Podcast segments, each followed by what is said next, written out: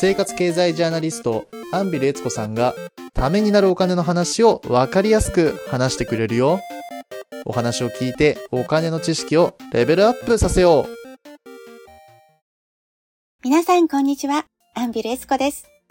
今日は皆さんとお小遣い帳で無駄を発見しようというテーマで学んでいきたいと思います。お金 RPG の本を持っている人は見えるお金の章ステージ4の最後のページ、コラムのところを開いてみてください。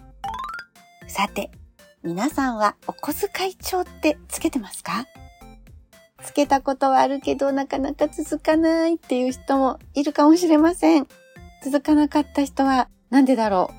う。面倒だったりとか、お金の計算が合わなかったとか、そういう理由かな。気持ちはよくわかります。アミルさんも小さい頃お小遣い帳をね、つけていたんですけど、やっぱり挫折しました。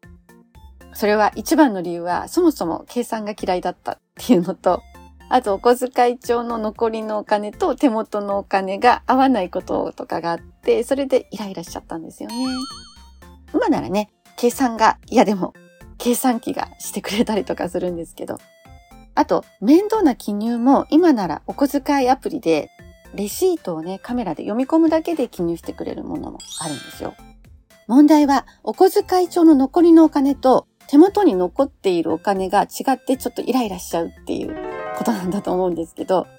ここでちょっと考えたいのが、なんでお小遣い帳をつけるのかなっていうところです。もちろんね、行方不明になったお金がないかとか、お金の管理をしっかりするためっていうのも大事です。でも、自分のね、無駄遣いの癖がわかるっていうのも、小遣い帳をつける大切な意義というか、役割なんですよ。そこで皆さんにお伝えしたいのが、お小遣い帳はお金の振り返りの材料っていうふうに割り切ってしまうっていう方法なんですね。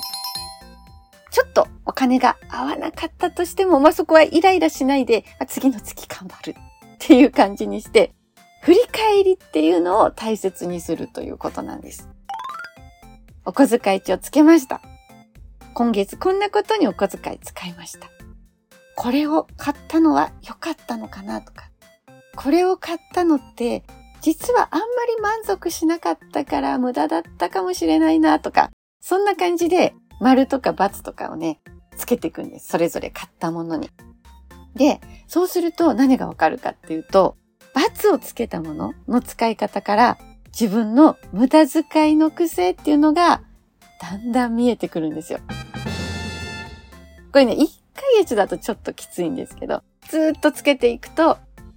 今は自分はこんなことに使いがちだけど、でも実際に後で振り返るとあんまり満足してないじゃんみたいなのがだんだん見えてくるんです。例えば、アンビルさんの場合、この無駄遣いの癖は何にあるかっていうと、コンビニのスイーツをついつい買っちゃうっていうところなんですよ。なので、これはもうずっと家計簿つけてて、後で、